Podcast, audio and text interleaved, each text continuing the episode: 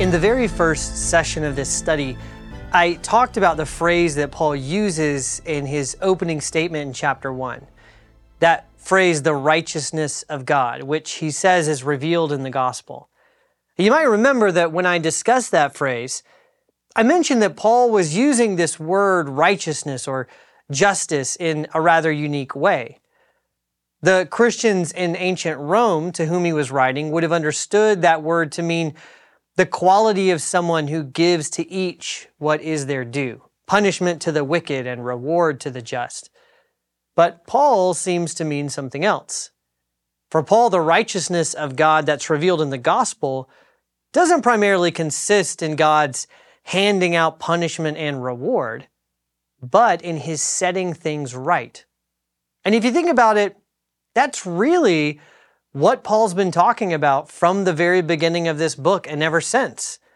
First, he talked about how things went wrong, how the good creation that God had made was corrupted and made captive to sin and death. And then after that, he started announcing what God was doing in Jesus Christ to set things right.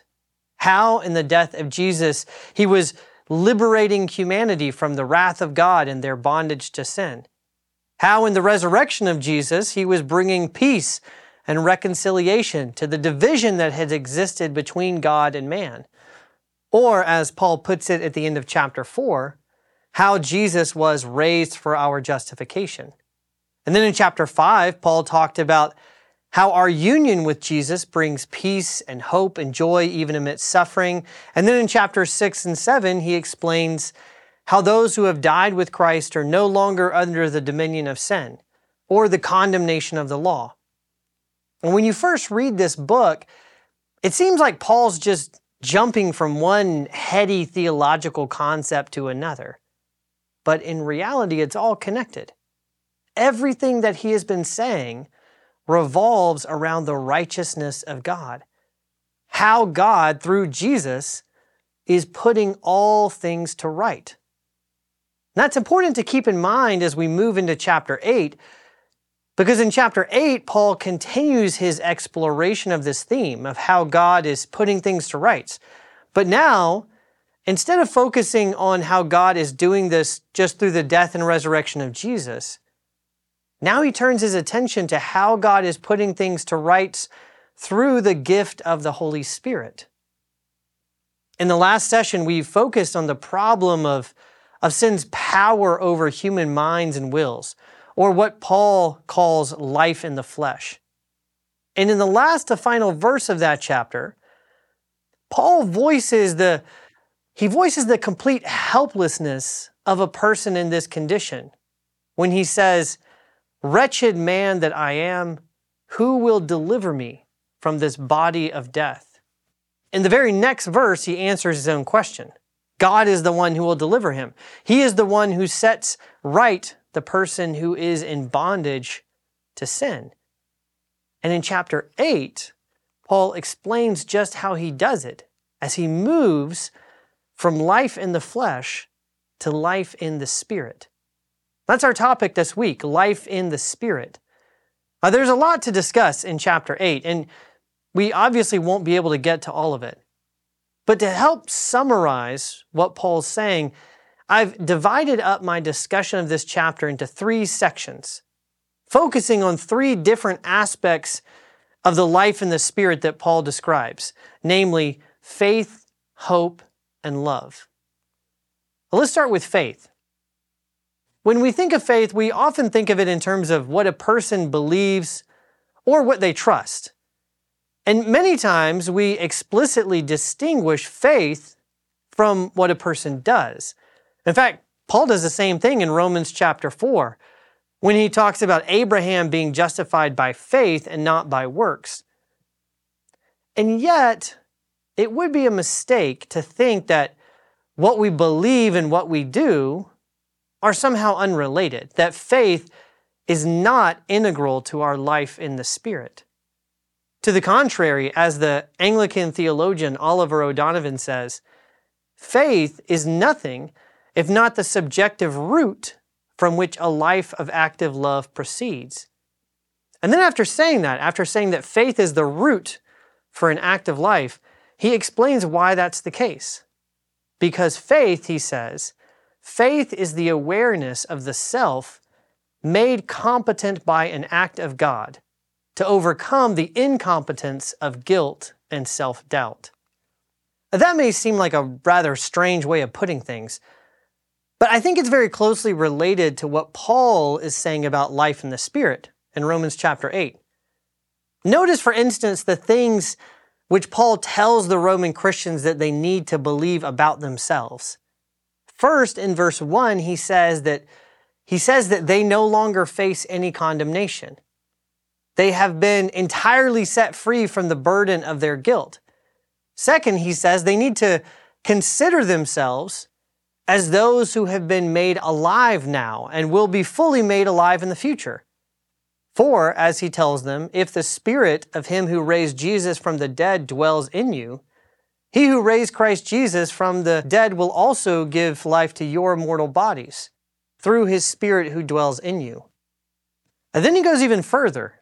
Not only should Christians think of themselves as free from condemnation, not only should they consider themselves to be alive in the Spirit, those who have received the gift of the Holy Spirit should think of themselves as sons, as children of the living God, as those who have been adopted, those who can now with confidence address God the same way Jesus did, as their very own Father. Indeed, as he puts it in verses 16 and 17, the Spirit Himself bears witness with our spirit that we are children of God. And if children, then heirs, heirs of God and fellow heirs with Christ. Why does Paul say all of this in his discussion of life in the Spirit? Well, it's because in order to live into this new life, there are certain things that we need to believe, certain things that require our faith like the fact that we're no longer constrained or defined by our own wrongdoing.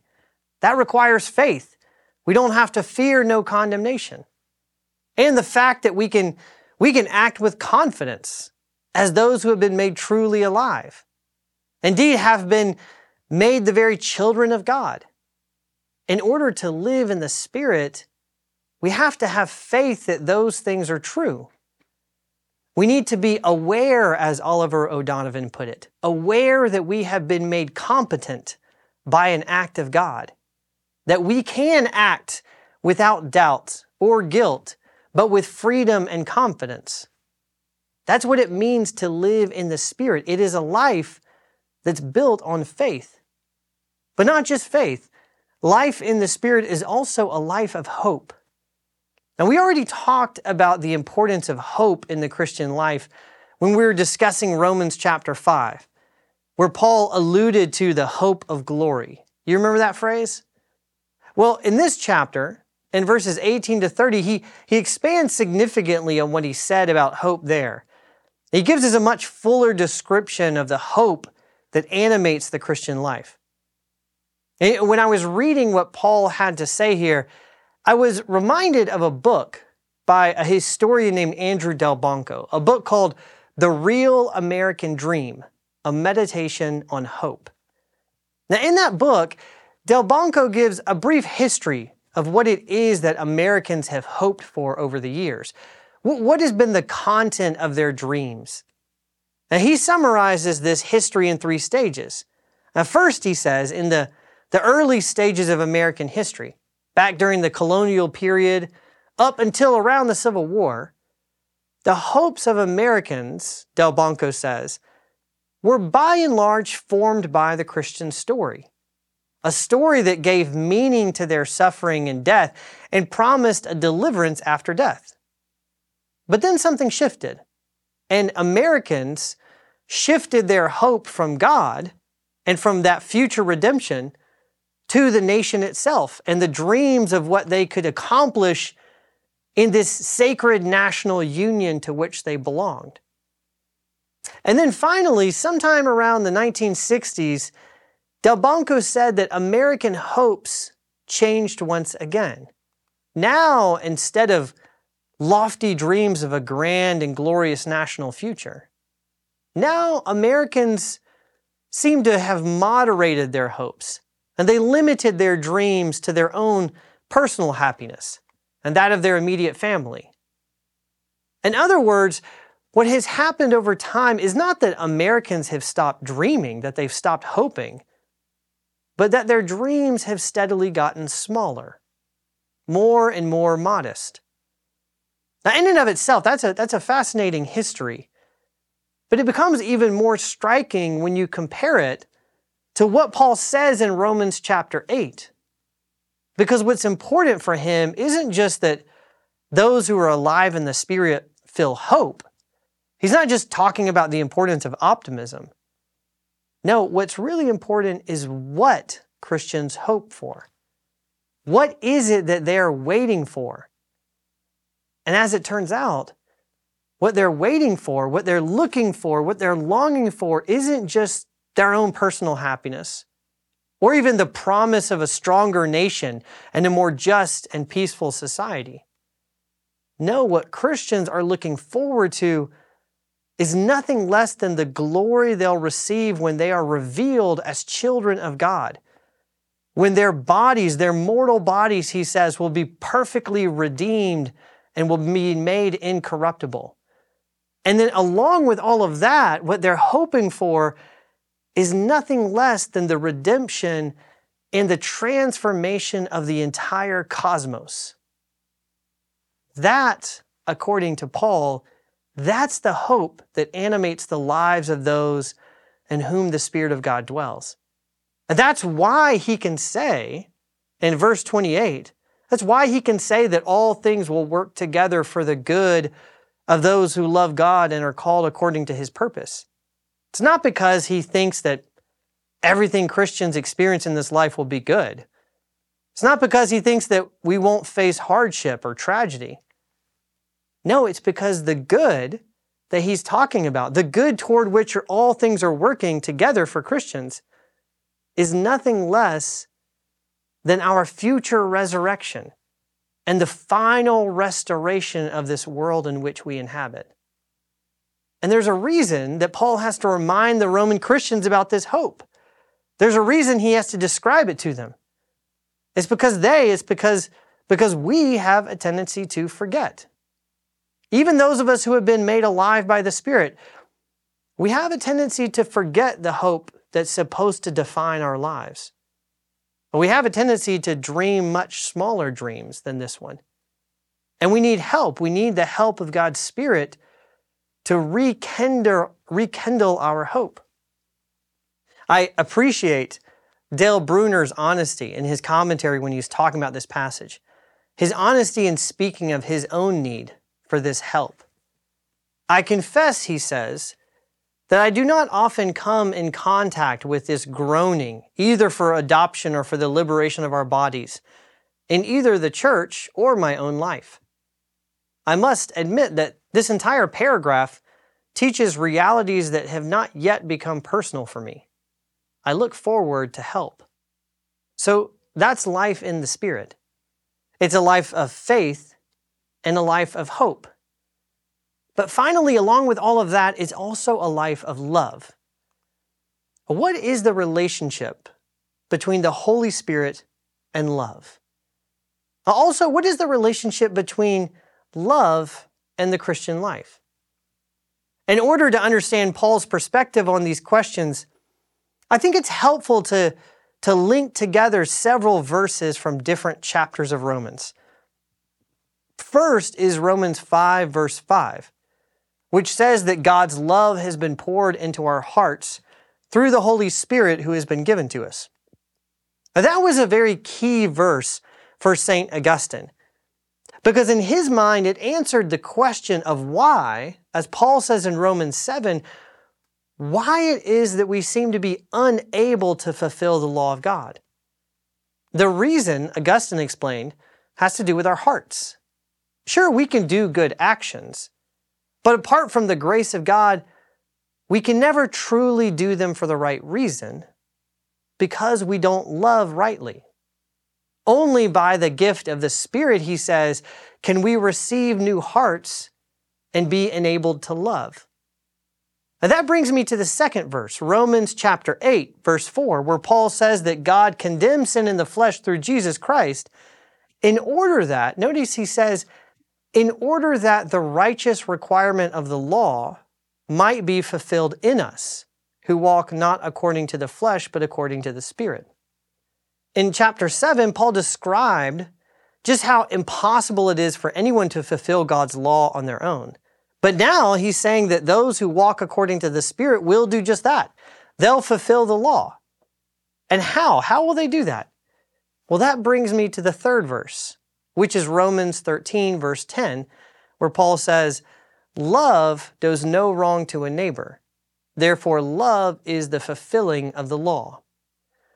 Now, when you bring these three verses together, what we find is Paul saying that Christians can and do actually fulfill the law, and they do it through love. And that the reason that they love is because the love of God has been shed abroad in their hearts through the gift of the Holy Spirit. So, by the Spirit, we are now enabled to love with the same love with which God loved us. But having said all of that, it would be a mistake to think that our love for God or our love for our neighbor, that that's the only love Paul has in mind when he's thinking about the Christian life in this chapter. Actually, if you look at Romans 8, although our love for God and one another is certainly a theme that in what Paul has to say, but it's not really his focus. Instead, his focus is on a different love, a love that for him is the defining and the dependable foundation upon which Christians live their lives. And that, that is God's love for us. What then shall we say to these things? He asks in verse 31. If God is for us, who can be against us? Now, there are many trials, there are many hardships which we may face in our lives. And Paul, he gives a litany of some of those. But no matter what may come our way, we can still go on we can still live because by faith we know who we are. Because in hope we know what the future awaits us. But even more than that, we can endure and we can live because we know that there is one who loves us and who, in his love, will never let us go. As Paul so wonderfully puts it in the final verses of this chapter, for I am sure that neither death nor life, nor angels nor rulers, nor things present nor things to come, nor powers, nor height, nor depth, nor anything else in all creation will be able to separate us from the love of God in Christ Jesus our Lord.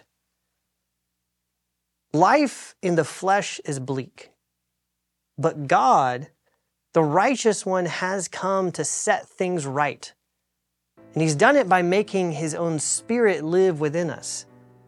And because of that, we can now live lives of faith and hope and love.